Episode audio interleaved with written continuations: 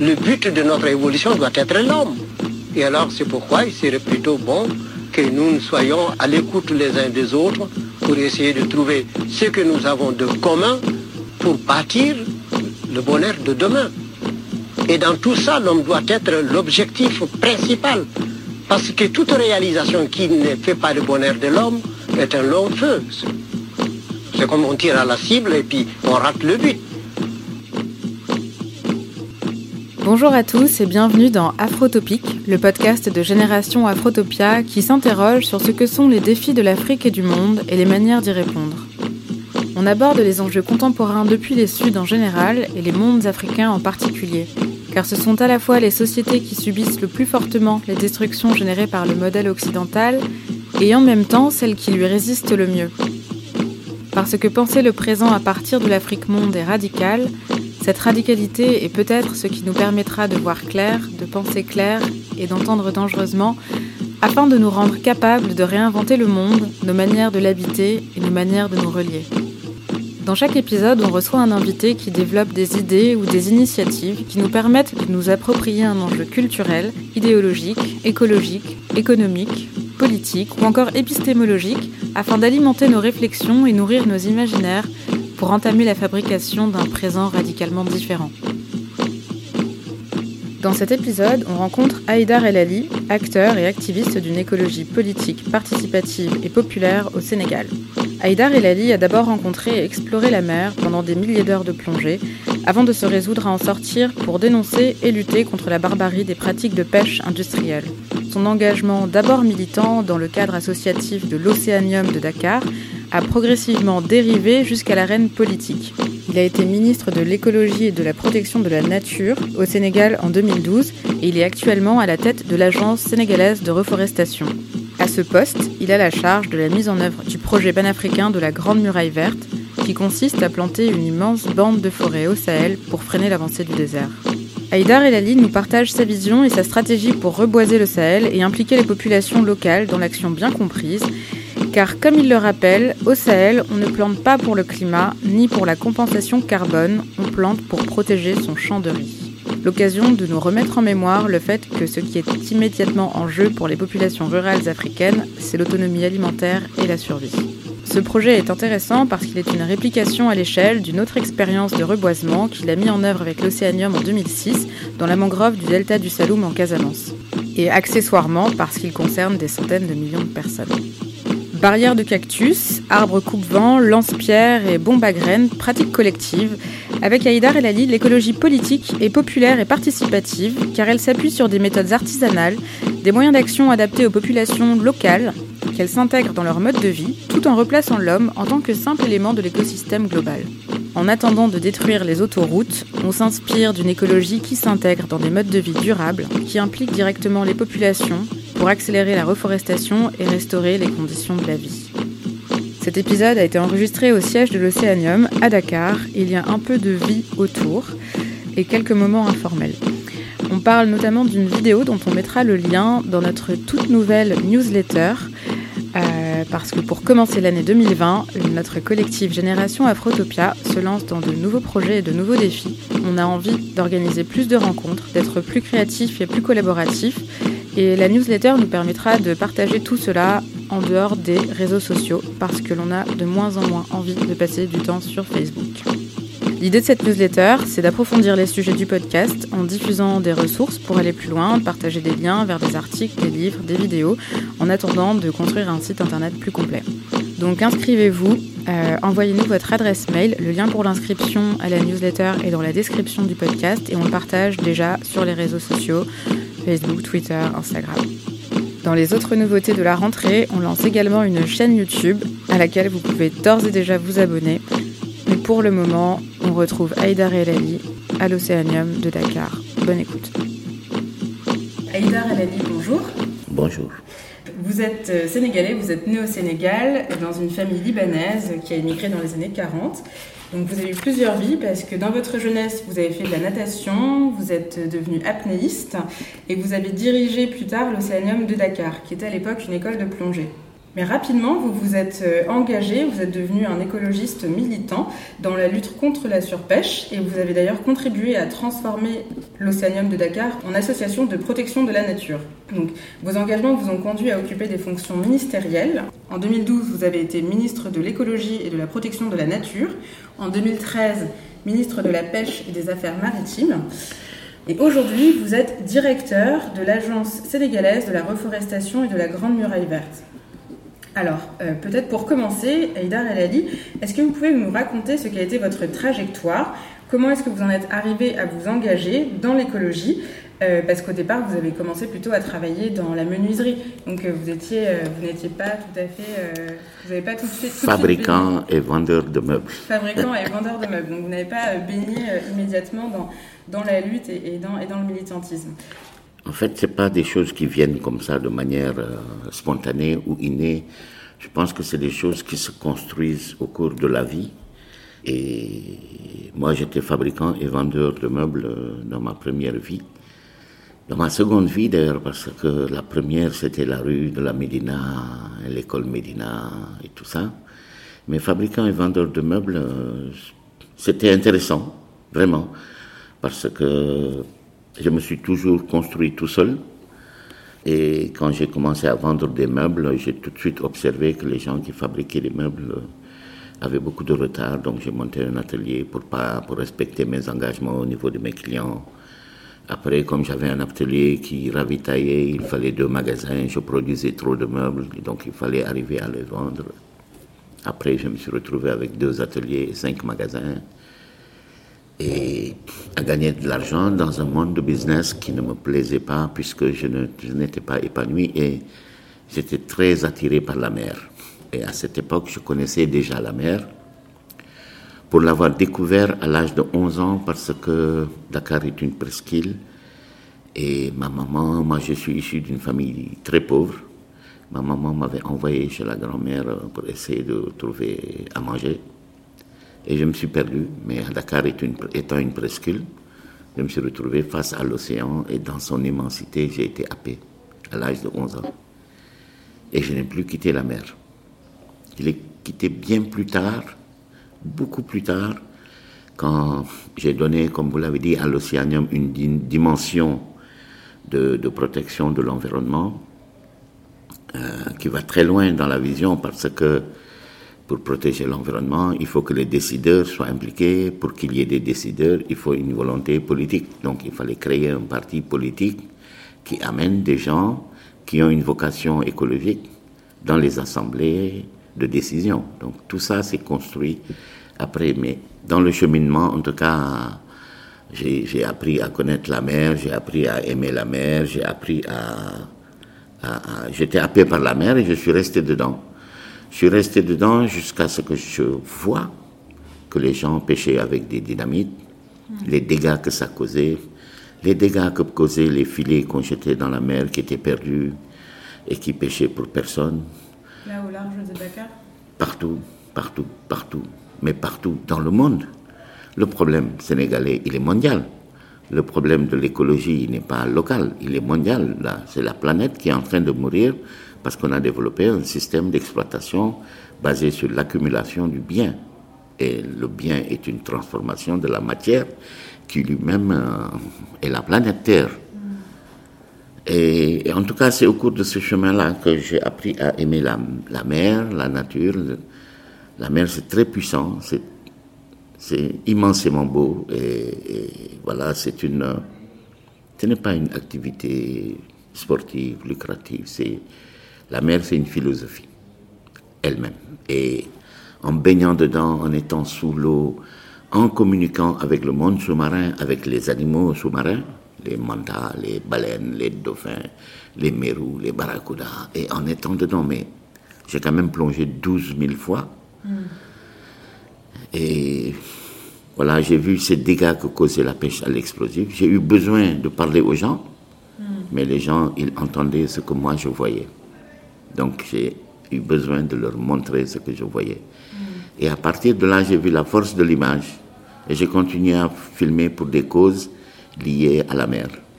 La surpêche du symbium, un coquillage qui est exploité même pendant la période de reproduction où les femelles dans les plages rejettent des, des, dizaines de bébés, eh bien les gens continuent à les pêcher sans que ça les dérange. Après, j'ai eu besoin de monter un, parti politique, de faire la promotion de l'écologie politique qui n'existait pas en Afrique de l'Ouest, pour amener des élus à, à, prendre des décisions qui vont dans le sens de la protection. Hmm. Ça a été un bon moyen, ça? C'était dans quelles années que, vous avez Dans les années 2000. Donc ça fait à peu près 20 ans. En fait, il n'y a pas de bon moyen. Il n'y en a aucun qui est bon. Hmm. Il y a un assemblage de moyens qui tendent vers le positif ou le négatif.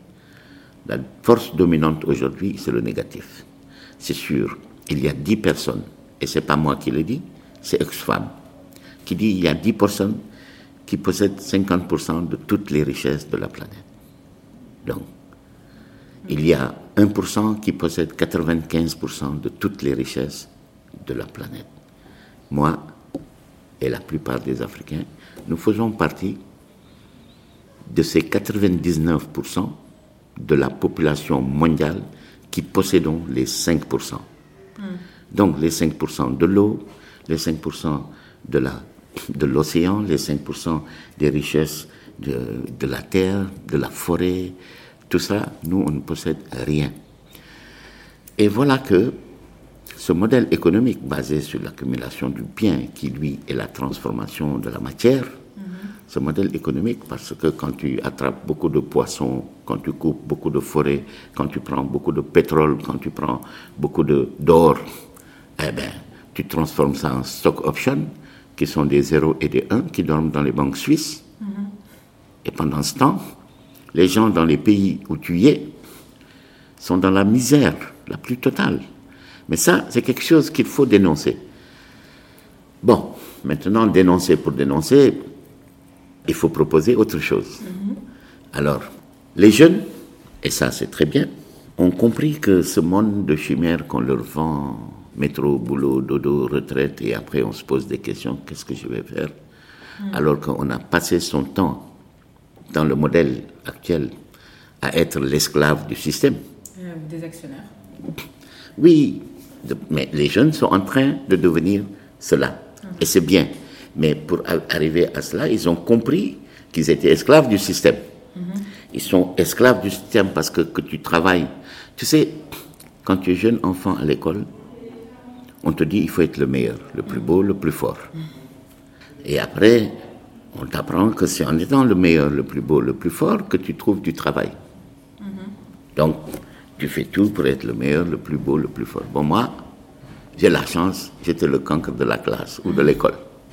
Alors, tu découvres que tu dois être le meilleur, tu apprends que tu dois être le meilleur pour trouver du travail, et quand tu trouves du travail, tu découvres la vraie peur, celle de perdre ton travail. Parce que quand tu trouves du travail, tu es moulé dans la société qui t'endette. Tu dois avoir une maison, tu dois avoir une voiture, tu dois fonctionner comme le modèle de société qu'on t'a vendu durant toute ta jeunesse. Et alors tu te dis, merde, si je perds mon travail, je suis un paria de la société. Et tu ne veux pas le perdre. Eh bien, tu deviens l'esclave du système. Tu te soignes, tu es malade, tu es vieux, tu te maries, tu es célibataire, tu es, bien portant. Dans tous les cas, tu sers le système. Parce que tu manges, tu bois, tu fonctionnes. Et ça, ça sert le système. Donc tu es un esclave. Mais, quelque part, tu as une chance.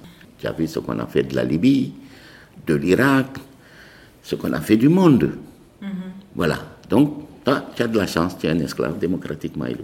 Mhm. Aujourd'hui, les jeunes se découvrent. Ils n'ont pas envie de cela. C'est pour ça que le monde est en train de changer, parce que ils ont compris qu'ils doivent donner un sens à leur vie. Mhm. Et ils veulent donner un sens à leur vie. Et ils ne veulent plus de ce modèle-là de société qu'on leur a vendu, qui fait d'eux, justement, des esclaves du système.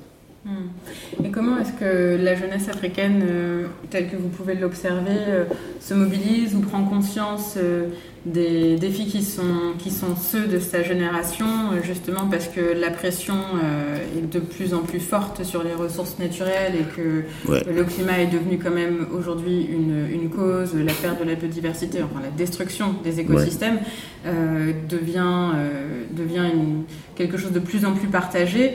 Comment est-ce que la jeunesse africaine que vous pouvez côtoyer se mobilise Ou est-ce qu'elle a, est qu'elle a elle-même les capacités de se mobiliser? Est-ce qu'elle a la possibilité d'agir? Et, si oui, comment? Bon, déjà, on constate qu'ils prennent les pirogues pour partir et qu'ils ont tous envie de partir. Euh, malheureusement. Et quand on a envie de partir, on ne construit pas ce qu'on laisse, puisqu'on veut partir vers les lumières. Euh, parce qu'ils en sont là, malheureusement. Je dis bien malheureusement. C'est pas quelque chose qui me plaît, mais c'est comme ça. Cette jeunesse qui reste, elle, elle est prise. Elle est prise parce qu'elle a pour exemple ceux qui sont partis.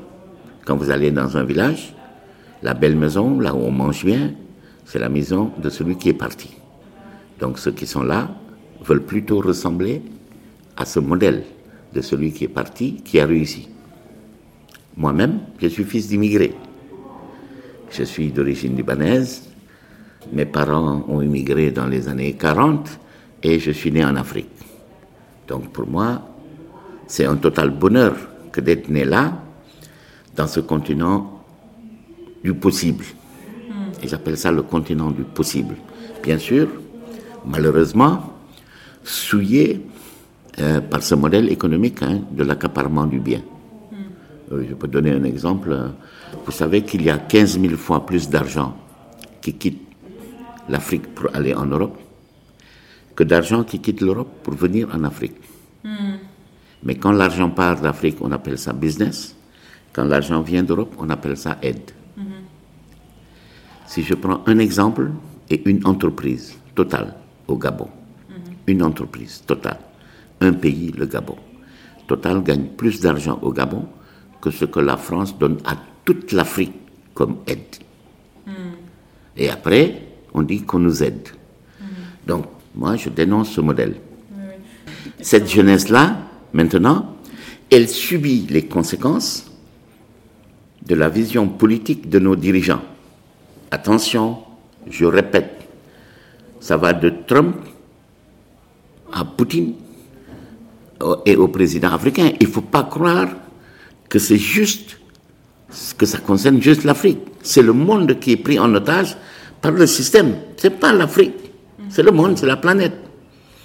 D'ailleurs, je pense que c'est après les colonies qu'ils ont vu que c'était pas bon. Ils ont décidé de coloniser la planète. Parce que c'est eux qui décident de qui est élu. C'est le système. Prenez l'exemple des États-Unis, soi-disant la plus grande démocratie qui peut être simplement candidat Les multi, multimillionnaires en dollars. Oui, le système, en fait, c'est le système des industriels et des personnes qui ont des grandes fortunes.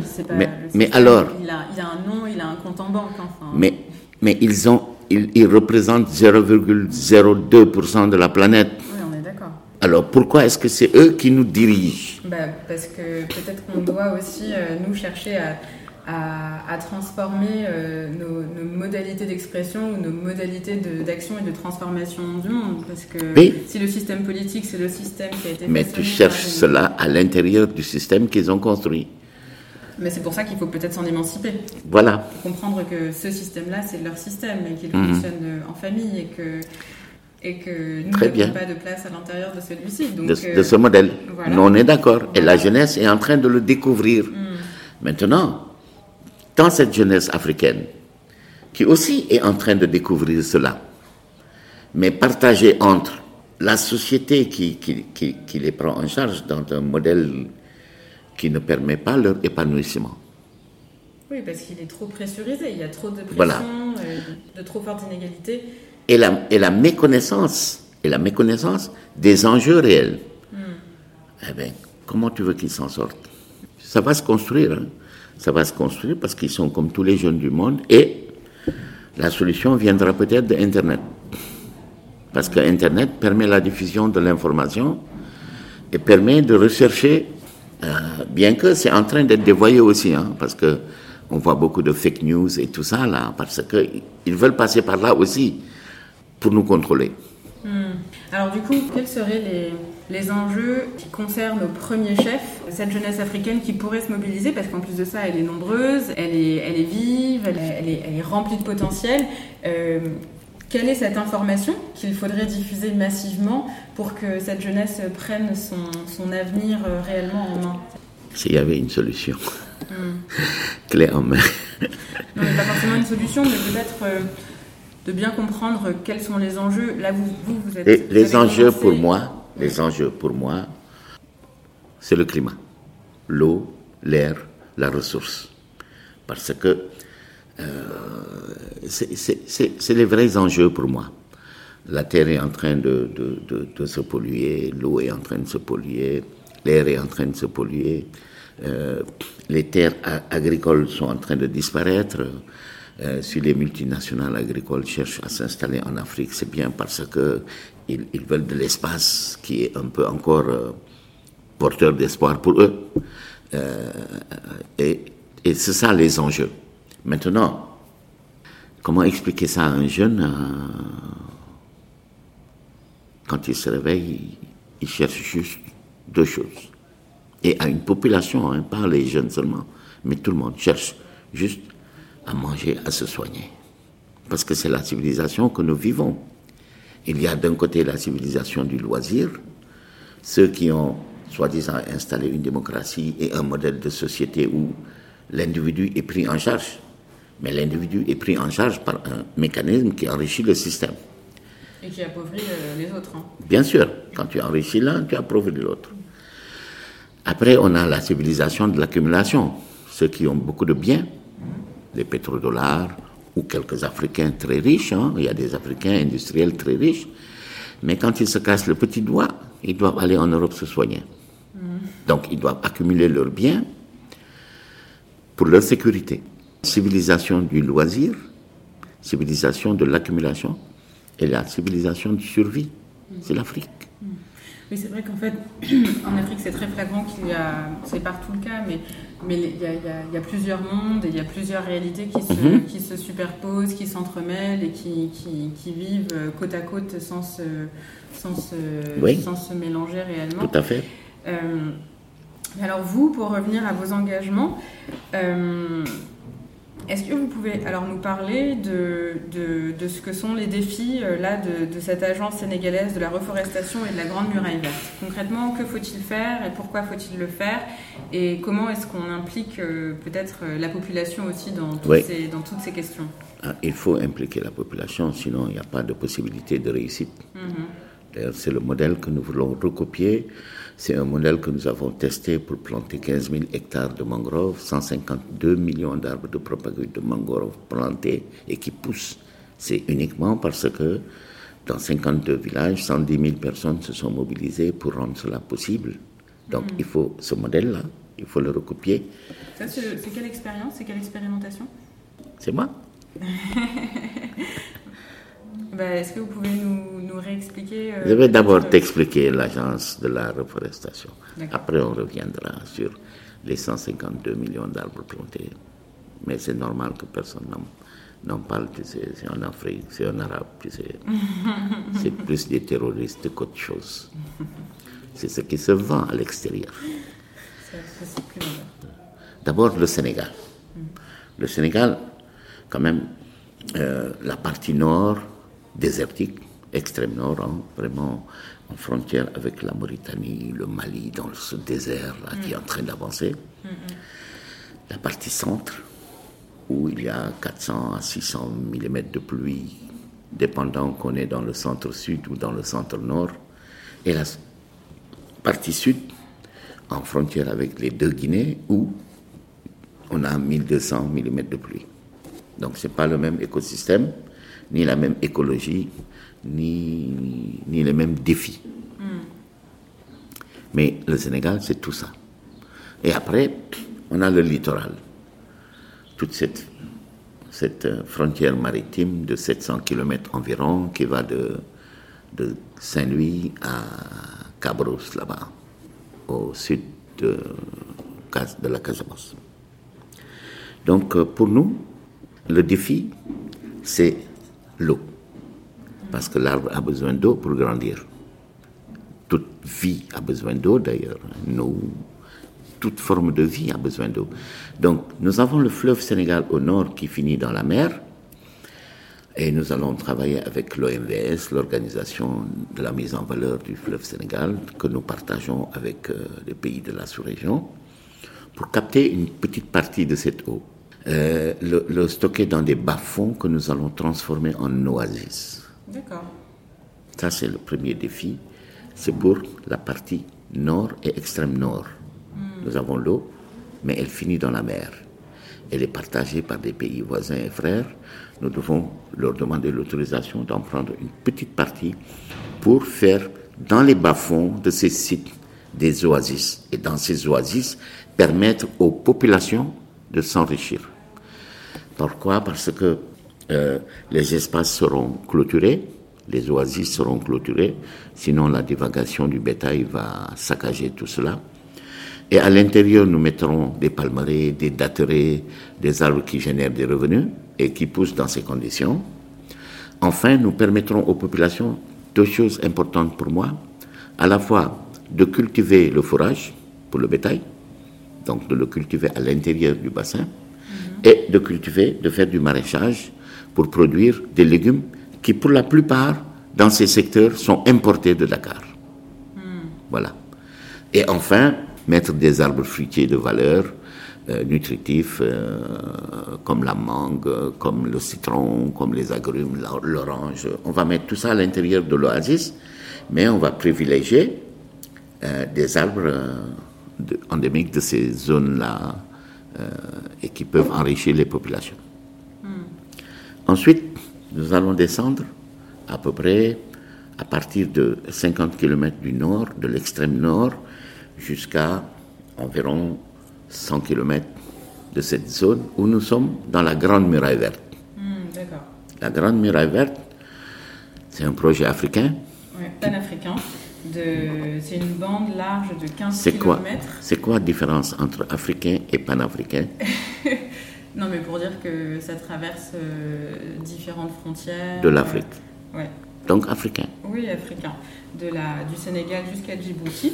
Mhm. Donc une bande large de 15 km sur 7600 km de long. Enfin, pour la partie qui nous concerne, c'est environ 500 km. Et c'est déjà un grand défi. Ouais. Sur la partie extrême nord déjà, attention, hein, il y a le dattier du désert qui peut pousser et qui est très important sur le plan économique parce que l'huile de cette plante, le sump, qui est plante locale, euh, a une très grande valeur nutritive ah et commerciale, mais elle est très peu connue. Donc nous voulons planter cet arbre-là aussi dans cette bande-là. Ensuite, le jujubier résiste dans ces endroits, puisqu'il y en a un peu. Le l'ébène, le galamban, qui est un arbre qui est en train de disparaître, qui pousse dans ces zones. Et le baobab. Donc, euh, nous, nous allons focaliser sur euh, quatre ou cinq espèces qui seront les espèces emblématiques de l'agence. Quand je dis emblématiques, c'est les deux, trois premières années, parce qu'on a un défi à l'agence en tout cas, personnellement, mon défi, c'est 2022. C'est quoi? 2022, le monde entier aura les yeux braqués sur le Sénégal parce qu'on organise les Jeux olympiques de la jeunesse. Ah bon? Oui. Et je voudrais qu'il voit un Sénégal qui aura changé hmm. en 2022. Donc il me reste un peu moins de 4 ans et c'est très bien. Ça va suffire pour lancer ça. Et donc sur la seconde bande où il y a la Grande Muraille Verte, mhm. nous allons concentrer bien sûr les acacias sénégalensis qui produisent de la gomme arabique, qui sont rentables pour les populations. Mais si vous plantez pareil de l'acacia, eh la divagation du bétail euh, va les saccager, parce que malheureusement, encore, malheureusement, hein, je dis bien, comme le bétail ne trouvant pas à manger, c'est le même phénomène qu'en mer, le pêcheur ne trouvant plus du poisson, utilise des techniques de plus en plus dévastatrices pour attraper le peu de poisson qui reste. C'est pareil. Euh, au, nord, le bétail n'a plus rien à manger, donc bien sûr, toutes les jeunes pousses sont, sont appétées. Appété Mangé, il est mangé, on va dire, par le bétail qui divague. Alors nous allons mettre des bandes de cactus hmm, dans ces zones-là, sur des périmètres où le cactus va protéger. Donc on mettra des bandes de, 15, 20, 20, 25 mètres de, cactus sur des kilomètres qui vont, qui vont entourer un secteur où à l'intérieur, quand le cactus aura poussé, la régénération naturelle sera possible. Parce qu'en fait, la terre, quand on la laisse tranquille, elle se démerde toute seule. Donc, il y a deux élans. Soit elle part en forêt, soit elle part en désert. Non, non, mais nous, on va l'accompagner pour que ce soit plus la forêt que le désert.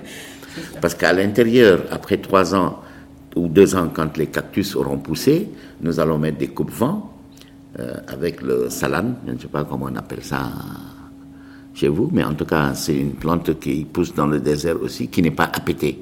Donc, il faut des arbres au début qui ne sont pas appétés, qui ont une très grande résistance au manque d'eau, et après, qui vont protéger soit par l'accès, donc le bétail n'a pas accès à cause du cactus, soit par le vent, le vent chaud ne passe pas à cause de cette plante qui est grande, qui est le salam. Donc, à l'intérieur, on aura augmenté les chances, mais en même temps, à l'intérieur, on pourra après euh, assister cette régénérescence naturelle, mais l'accompagner en plantant aussi euh, des arbres qui résistent à cette zone-là, mais qui ne seront pas appétés par le bétail, mm. dont j'ai parlé, qui ont un, pouvoir de résistance à la chaleur et qui n'ont pas besoin de beaucoup d'eau. Mm. Le jujubier, le baobab, parce que là-bas dans la zone, il y a du baobab, on le voit naturellement, c'est mm. euh, l'acacia sénégalensis qui produit la com arabique et tout ça. Donc on est sur la bande de la Grande Muraille Verte. Après, on est au centre du Sénégal, où on voit qu'il y a beaucoup de, de, plantes euh, qui, qui, régénèrent le sol, comme euh, le cadre, euh, qu'on appelle Acacia albida. Celui-là, j'ai appris son nom. Il faudrait que j'apprenne le nom des autres arbres rapidement d'ailleurs, parce que... Et le Cordylia pinnata, le dimbe, qui sont des plantes qui servent beaucoup à la biodiversité. Hmm? Qui amène une autre faune. Qui amène de l'azote, qui amène de la faune, de la flore, parce que c'est appété par les animaux sauvages. Mm. Hein, le singe mange beaucoup le dimbe, mm. donc on appelle aussi yapu salum, la viande du pauvre, au salum, et qui nourrit beaucoup les animaux sauvages, comme le singe, comme les biches, tout ça là. Ensuite, bien sûr, on va introduire la reforestation par l'anacarde. Ah, l'anacarde, ok. Oui. L'anacardier, la noix de oui la noix de cajou, parce que ça a une très forte, ça résiste bien, c'est pas à péter, et euh, ça enrichit les populations parce que euh, les noix d'anacarde sont de plus en plus chères. Économiquement, c'est intéressant. Avec cela, on va planter ce que j'appelle le reboisement utile. Mais cela, ce sera tous les jours, 365 jours sur 365. Parce que je veux aussi qu'on sorte de cette idée qu'il faut planter quand il pleut. Non, on peut planter tous les jours, mm-hmm. tant qu'on s'occupe de l'arbre. Mais pourquoi les populations vont s'occuper de l'arbre? Pour quelle raison une maman dans sa maison va s'occuper d'un arbre? Mais parce que tu lui as donné un arbre dont elle a besoin. Si elle va tous les jours acheter du citron au marché et qu'elle te dise je veux un citronnier et que tu mettes à sa disposition un beau citronnier, c'est elle qui va s'en occuper. Mm. Donc planter utile, c'est planter tous les jours dans les écoles, dans les casernes militaires, dans les hôpitaux, dans les services de l'État, dans les villages, dans les maisons des villages, plantés tous les jours, 365 jours sur 365. Nous allons faire des opérations de reboisement avec bien sûr les associations, avec les, les, les ONG locaux, avec des mouvements de jeunesse, impliquer les jeunes. D'ailleurs, ce qui va être très intéressant, mais ah, je, vais, je vais développer après, j'ai la partie sud, et après je vais développer sur l'emploi vert. C'est très important, parce qu'il y a un grand challenge avec les jeunes. Parce que tous ces arbres, pour les produire, il faut des semences. Hmm. Les semences, ils sont dans les banques de semences. Les banques de semences, c'est là où il y a encore de belles forêts qui produisent beaucoup de semences. Hmm. De semences d'arbres utiles, le touloukoun, le, c'est une plante médicinale dont on a besoin. Donc toutes ces semences de baobab, de, de, par exemple pour, le, pour le, les semences de baobab, mhm. nous allons travailler avec donc bien sûr des jeunes qui vont aller les récolter, mais avec les mamans qui transforment le fruit du baobab en jus de bouillie. Mais nous allons récupérer leurs graines. Bien sûr qu'on va leur acheter, ça va générer des revenus, mais nous allons créer des emplois verts par, par le système de collecte de semences. Après que tu as des semences, il faut les transformer en arbres, et après nous allons faire aussi du semi-direct. Et tout cela va générer des emplois. Mais j'arrive au sud, parce que je ne suis pas encore arrivé au sud dans mon développement, où il pleut 1000 mm. Et là, bien sûr, il y a toute une biodiversité de reboisement à faire parce que malheureusement on observe de plus en plus que le fromager, qui est un très très grand arbre, euh, est en train d'être atteint par euh, une, maladie. Il y a beaucoup de fromagers qui, ah qui meurent. Donc il nous faut planter beaucoup de fromagers, beaucoup d'arbres dans cette zone-là qui est encore forestière.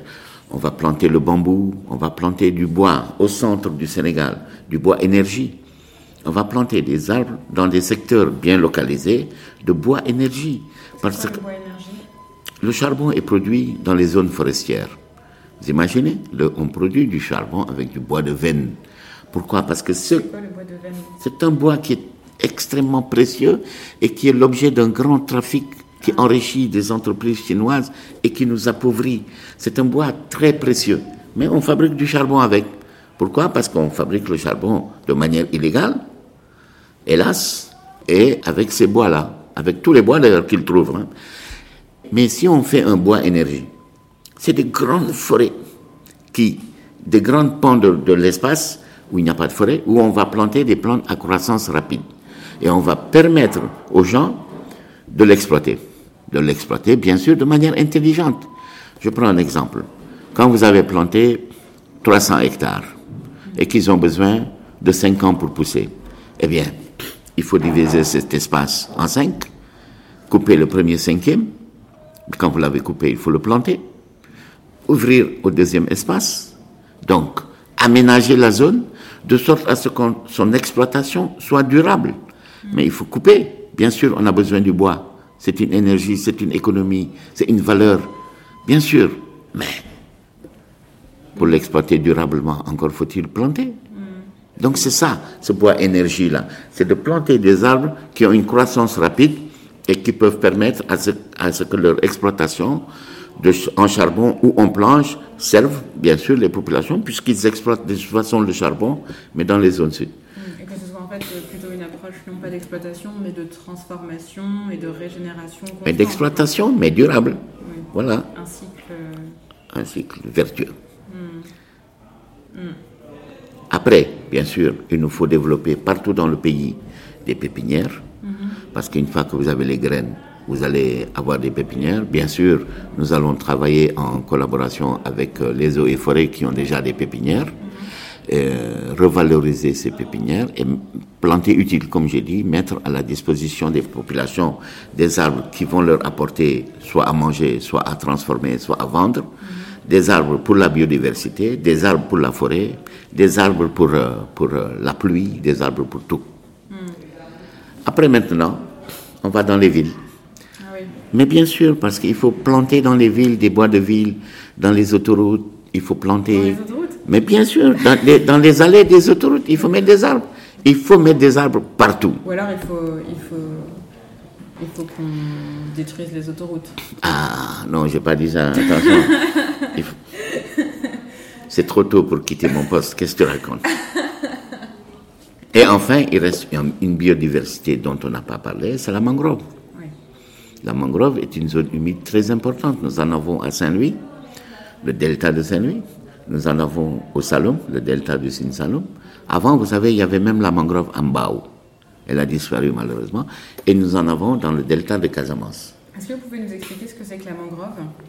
La mangrove, euh, c'est un écosystème qui est en frontière avec l'océan, d'où je viens, mhm. et le continent. Donc dans cette frontière entre l'océan et le, continent, il y a un écosystème euh, qu'on appelle euh, la, la, mangrove, où il y a plusieurs espèces d'arbres euh, dont deux essentiels chez nous au Sénégal, la vicénia, qui pousse en retrait dans des zones où il n'est pas très arrosé par la marée haute, parce que les mangroves poussent dans, dans les zones salées. Donc ils se nourrissent de, de l'eau douce qui est dans l'eau de mer et ils arrivent à évacuer le sel. C'est très particulier. Hein? C'est des plantes qui ont besoin de l'eau douce mais qui le prennent de l'eau de mer. Donc elles, sont, elles filtrent elles-mêmes Elles filtrent elles-mêmes le sel de manière différente. La Vicenia va expirer le sel, les cristaux de sel dans les pores de ses feuilles. Donc quand tu prends, on l'appelle aussi la mangrove blanche parce qu'elle elle a l'air toute blanche à cause de ces micro-cristaux de sel. Quand tu prends une feuille de, de, d'Avicennia, tu vois des cristaux de sel dessus. Le rhizophora, il est différent. Lui, il va saturer quelques feuilles en sel qui vont mourir. Elles vont jaunir. D'ailleurs, sur l'arbre, on voit beaucoup de feuilles jaunes parce qu'il va saturer beaucoup de feuilles. Et ces feuilles vont tomber et nourrir la matière organique qui va se transformer et nourrir l'arbre. Mais ils vivent dans le sel. Mais à l'intérieur de cet écosystème de mangrove, qui est extrêmement important pour la pêche, parce que les larves de poissons, quand ils ont éclos au large dans les océans et que le contre-courant de Guinée les amène dans les deltas, c'est là qu'ils vont, dans les racines des mangroves, trouver un abri et trouver à manger pour se développer. Et bon, le Sénégal euh, fait partie des champions du monde pour le reboisement de mangroves parce qu'on a initié en 2006 un petit projet de l'Océanium. L'Océanium, donc transformé en association de protection. L'Océanium a toujours été une association de connaissance et de protection. C'est-à-dire que je lui ai donné pour la protection une dimension qu'elle connaît maintenant, mais sinon, elle a toujours existé, euh, créée par le professeur Jean-Michel Corneprost, qui était chef du département de chimie marine à l'université de Dakar. Et nos chemins se sont croisés dans les années 85. L'Océanium a été créé en 84 parce qu'il avait organisé une compétition de pêche. On s'est connus et moi j'étais passionné par la mer et il m'a beaucoup appris. Maintenant, bien sûr, l'urgence de la situation écologique du Sénégal a fait que on lui a donné cette dimension de protection. Donc en 2006, dans un village, on a planté de la mangrove, 65 000 pieds. Mais dans un désert, un désert de mangrove, où il n'y avait pas d'arbres qui puissent donner des semences. Donc on est allé chercher les semences à 100 km de là, dans des zones que j'appelle les zones vertes, qui sont des banques de semences. Banques de semences, vous appelez ça comment Oui, j'appelle ça les banques de semences. En fait, une banque de semences, pour moi, ce n'est pas un lieu où on enferme des semences. Non, c'est un lieu dans la nature où on a localisé euh, un écosystème euh, sain qui produit des semences. Donc, vous allez les chercher au moment où l'arbre les offre à la terre. Ensuite, vous les plantez au moment où la planète peut les recevoir. En général, quand ils sont tombés de l'arbre, c'est que c'est bon pour être planté. Oui, donc c'est complètement. Euh, c'est pas du tout institutionnalisé, c'est un. Si, pour planter 152 millions d'arbres, il faut beaucoup de semences. Oui, non, non, mais je veux dire le concept de banque de semences, en fait, du coup, là, c'est plutôt un. ah, c'est pas, c'est pas une banque euh, qui produit, génère des revenus et qui appauvrit le monde. Non, non, c'est, j'appelle ça banque parce que les gens ils connaissent ce mot-là, mais c'est un écosystème sain où la, la, la, terre généreuse nous offre. Parce que. Un bien commun, quoi. Voilà, c'est ça, un bien commun. Nous, on part du principe que.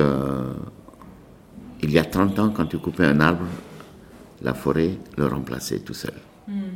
Aujourd'hui, elle ne peut plus le remplacer. Elle a besoin de nous.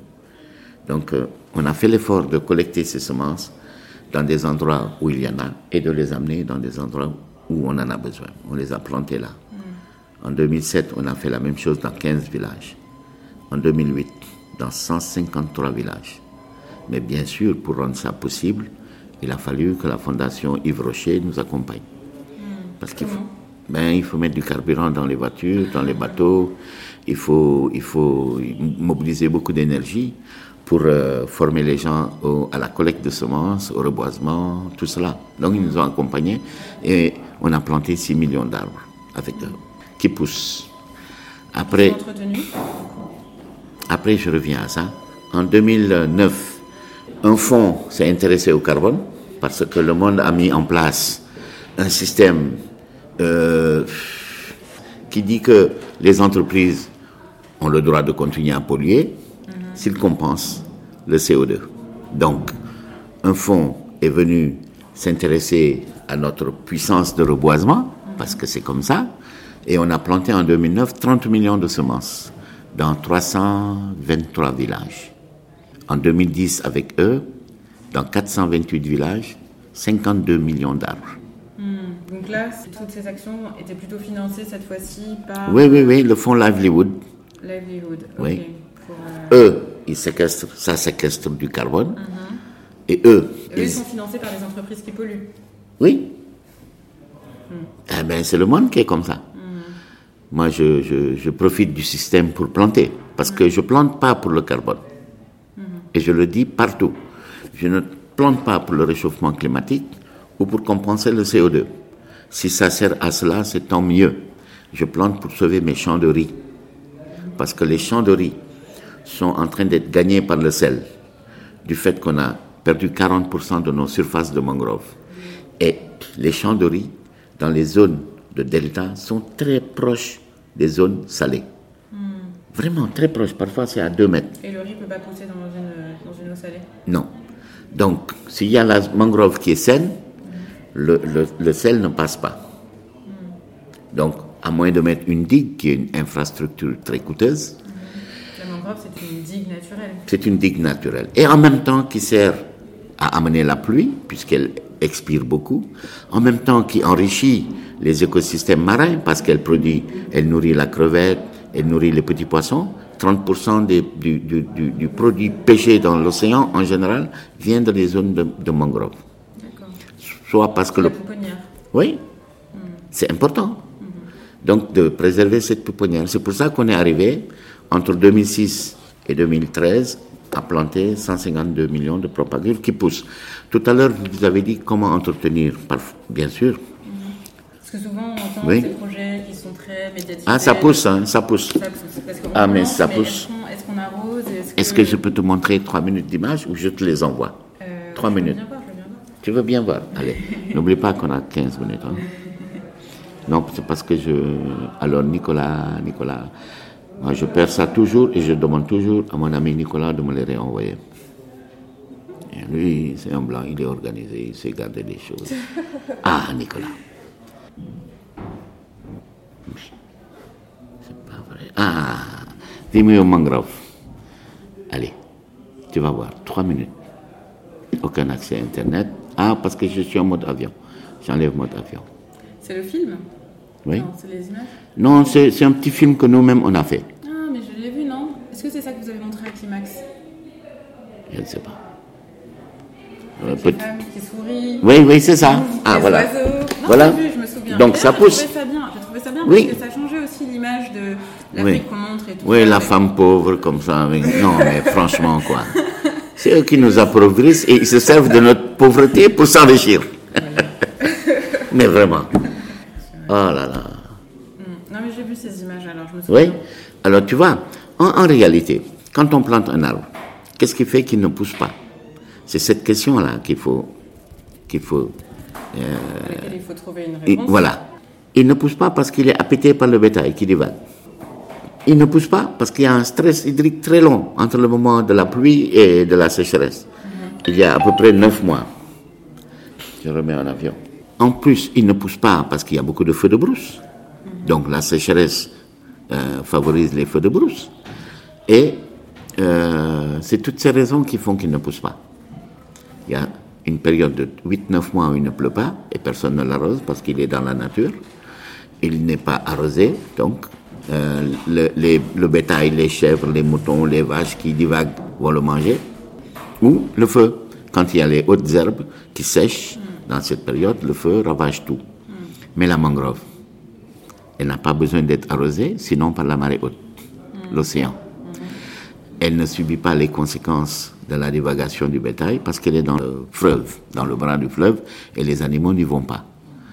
Enfin, elle ne subit pas les conséquences du feu de brousse. C'est des zones humides, humides, pas de feu.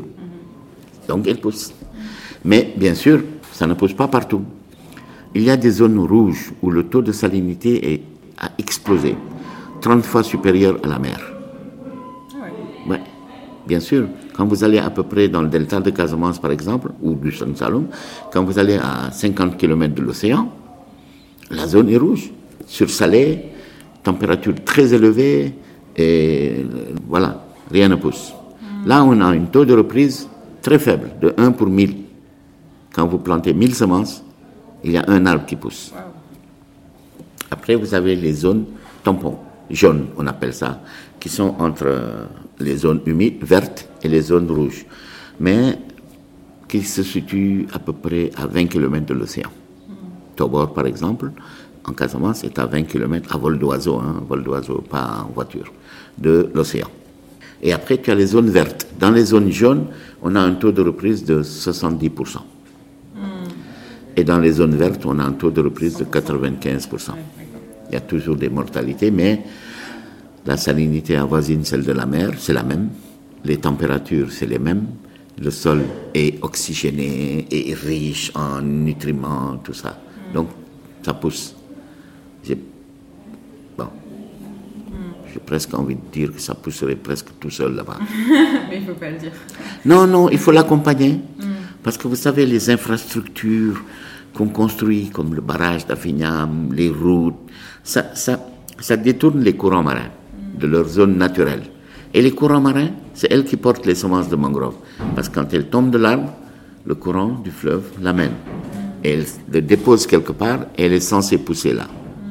Mais on a construit beaucoup de pistes de production, on a construit beaucoup de routes, on a construit beaucoup de barrages anti-sel. Et est-ce qu'on a pris en considération justement euh, tous ces cycles et tout cet écosystème Oui, mais dans les, dans les époques où on a construit cela, ces questions ne se posaient pas. Oui, vraiment. C'est parce que tout ça s'est construit dans les années 80. À l'époque, euh, les études d'impact sur l'environnement, n'était pas très pris en compte. C'est maintenant qu'on s'est rendu, rendu compte que ces grandes infrastructures pouvaient impacter et aujourd'hui, on prend en compte. Et, euh, et, du coup, donc là, c'était très intéressant de voir qu'on a les moyens et les capacités de faire euh, presque très naturellement euh, le travail de la nature. Si nous, nous n'intervenons pas ou qu'aujourd'hui nous accompagnons, nous nous plaçons nous-mêmes dans l'écosystème en tant que médiateur qui permet de transporter la Ouais. graine et de l'amener là où elle devrait Mhm, être tout à fait. dans un bon sol, là où elle pourra pousser. Et est-ce que, en termes d'organisation et là de, de- de passage à l'action, euh, vous réussissez à trouver aussi une manière de, de fonctionner ou, ou est-ce que vous envisagez des, des pistes pour justement fonctionner cette fois-ci, mais sans les fondations qui financent ou la compensation carbone, des choses comme ça Et comment est-ce qu'on fait pour Ouais. que les populations elles-mêmes réussissent à s'approprier et à euh, redevenir autonomes et indépendantes et souveraines Ouais. sur leur propre territoire parce que parce que parce que c'est aussi ça l'enjeu. C'est ça l'objectif en tout cas. Vous avez raison. Et on l'a expérimenté en 2017, 2018, 2019. C'est une nouvelle expérience. Parce qu'on est parti d'un constat. Les arbres sont liés à des animaux. Tous les arbres. Et récemment, il y a, il y a moins d'un mois, je suis allé à Saint-Louis pour rencontrer donc l'ambassadeur d'Espagne dans le cadre de la Grande Muraille Verte. Et j'ai constaté qu'il y avait beaucoup de prosopis. C'est quoi? C'est une plante euh, très belle euh, qui vit entre Louga et Saint-Louis dans ces zones semi-désertiques. Alors je me suis arrêté dans un village. J'ai causé avec les gens. J'ai dit, mais pourquoi il y a beaucoup de cet arbre-là Il me dit, mais bon, c'est là, nous on les a trouvés là. J'ai dit, oui, mais d'habitude on coupe les arbres et puis il n'y en a plus. Mais là, il y en a beaucoup, il y en a partout. Il me dit, bon, parfois on coupe pour du bois mort, mais il y en a beaucoup effectivement. Et puis moi, en discutant avec eux, je voyais bien que les arbres étaient là, et puis c'est tout quoi, pour eux. Mais j'ai vu que les chèvres mangeaient les feuilles et les gousses, que les moutons les mangeaient, que les vaches les mangeaient, et donc que cet arbre était lié à ces animaux-là. Et quand un arbre est lié à un animal qui existe, l'arbre se développe. Pourquoi? Parce que l'animal le mange, transporte dans son ventre la graine et va le mettre plus loin. Prends l'exemple du rognier. Tu connais le rognier il, y en a, il y en a à Gorée. Hein? Vers la prison, là, ces grands arbres très longs. Le rognier. Le seul animal capable d'avaler sa graine, c'est l'éléphant. Il n'y a plus d'éléphants. Donc les graines de renier tombent au pied de l'arbre mère et ne poussent pas. Parce que les arbres, quand même, développent une sécurité autour d'un périmètre qui permet que leurs congénères ne poussent pas là, sinon eux ne peuvent pas se développer. Il faut qu'ils trouvent à manger. Alors, constatant que l'éléphant n'existe plus, que le renier n'est plus déplacé, sa semence, on a remplacé l'éléphant. En 2017, on a fait une expérience où on a pris à peu près 5 sacs de 50 kilos de semences diverses, anacardes, palmiers, etc., qu'on a jetés dans la brousse. Et après, on s'est dit, merde, on n'a pas pris de point GPS ni de repère. On l'a jeté dans la brousse. Mais comment savoir si ça pousse En 2018, on a repris une dizaine de sacs. On a jeté ça aussi. Bien sûr, il faut prendre les semences au bon moment, où elles sont mûres, où elles tombent de l'arbre, qui les offre à la terre d'ailleurs, et les planter au bon moment et dans les bons endroits. Si vous prenez un arbre qui a besoin de 1000 mm de pluie, que vous l'amenez dans le désert où il y a 200 mm, il ne va pas pousser. Si vous, pareillement, vous prenez un arbre qui n'a pas besoin de beaucoup d'eau, il va se noyer. Donc il faut vraiment choisir le bon endroit, la bonne semence, le bon endroit et la bonne période. Voilà les trois facteurs clés. Si vous jetez ça à la bonne période, donc quand il tombe, c'est qu'il est mûr pour aller dans la terre et que son écosystème va se mettre en place. Souvent la pluie. En 2018, on a pris des points GPS et on est revenu. Alléluia, on a trouvé que les plantes poussaient. Donc dans les hautes herbes, on a vu 51 plants. Donc là, vous les aviez juste jetés comme des juste bombes, euh, comme si on était guérilla gardening là. Oui, Des comme bombes- ça. des Oui, oui, avec des lance-pierres. Ah bon? Oui, je vous envoie le film. On a fait un petit film avec des lance-pierres parce que on peut pas les jeter tous à côté. Ouais.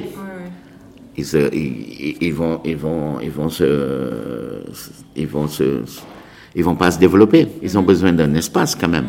C'est pour ça on dit qu'il faut 10 mètres entre tel arbre, 10, 5 mètres entre d'autres espèces. Donc on les a jetés avec des lance-pierres, Ok. Et qui a C'est- ça? C'est les enfants? des villages. Des villages Oui, et on leur a expliqué. On est allé avec eux et on les a mis dans le pick-up, dans le Medina Yorofula, qui était un secteur de Kolda qui est très pillé par le trafic de bois, et on a jeté ces semences. Et on est reparti. Alors, quand on a vu en 2018 que ça marchait, on a dit on va jeter 100 millions de graines. Et là, c'est une autre paire de manches. Il faut organiser les villages pour collecter les semences, mais comme il n'y a pas de bailleur, tu fais ça avec les moyens du bord. On voulait collecter 100 millions de graines de 25 espèces. Ces espèces étaient, étaient ciblées parce que leur, leur période de mûrissement était juste avant la saison de pluie. Euh, très variées, hein, pommes de caillor, euh, baobab, euh, anacarde, euh, palmier, euh, cérola, beaucoup d'espèces euh, locales en tout cas. Et après, caïcédra, fromager, etc. hein, je fais etc. parce qu'il y en a beaucoup. Après, les semences fragiles, il faut les protéger. Donc, on les enduit d'une gangue qui est à base d'argile, de poudre de charbon et de bouse de vache. D'accord? Donc, quand on les met dans cette boule d'argile, dans laquelle il y a du- de la poudre de charbon et de la bouse de vache, quand il va pleuvoir dessus, Elle aura déjà beaucoup de nutriments. voilà, euh, c'est ça qui va aller dans la terre avant que la graine ne germe. Et on a donné à la terre à peu près 40 millions de graines. On en a ramassé 60 millions. On n'a pas atteint les 100 millions. Mais les 60 millions qu'on a ramassés, on a pu jeter les 40 millions. Génial. Et comment ça. Tu peux le redire, les gars n'ont pas entendu. Et les gars, elle a dit que c'est génial. Non, vraiment, c'est vraiment super. Euh, et comment est-ce que euh, vous avez fait toute la, la communication euh, entre, entre les villages tout, euh, En fait, tout, tout ce lien, est-ce que c'est passé par des campagnes de sensibilisation, euh, en fait, top-down, quoi, euh, descendante Ou bien est-ce que la communication s'est faite entre les villages Est-ce que les populations se sont appropriées le projet et le- et l'enjeu Et est-ce qu'elles continuent peut-être même elles-mêmes toutes seules à- Pour la mangrove, oui. pour la mangrove, oui. Oui, les populations continuent elles-mêmes. Et, et pour ce projet qui est très jeune, bien sûr, l'agence va le prendre en charge pour le démultiplier sur l'étendue du territoire. Et c'est ensemble qu'on fait ça. Hein. Et, et, moi, je pars du principe que la meilleure façon de dire, c'est de faire. Hmm. Les gens, ils voient, ça pousse, après ils font, parce que ça leur rapporte. Oui, oui c'est le, meilleur argument de vente, entre guillemets. Et, qu'est-ce que vous avez identifié comme étant le levier, euh, justement, euh, qui, a, qui, a, permis de, aux populations de la Mangrove de, de continuer, de s'approprier euh, moi, moi, ce que j'ai identifié, c'est la détermination. Parce que les gens ont compris, en fait, qu'ils les gens sont de plus, étaient menacés, de plus en plus déterminés à changer la donne. Et, et ça, c'est très important. Et ça, c'est, ça nous donne l'espoir que c'est possible. Et c'est vers ça que nous devons aller. Et c'est le mot de la fin. Merci beaucoup, Aïda. c'est moi. C'était Afrotopique, le podcast de Génération Afrotopia. La musique du générique est un extrait de l'album Parler d'années de la Terre de Rossé. Et en introduction, vous avez entendu la voix de Amadou Ampateba. On espère que ce podcast vous a plu, que vous aurez envie de le partager et d'en parler autour de vous. À bientôt!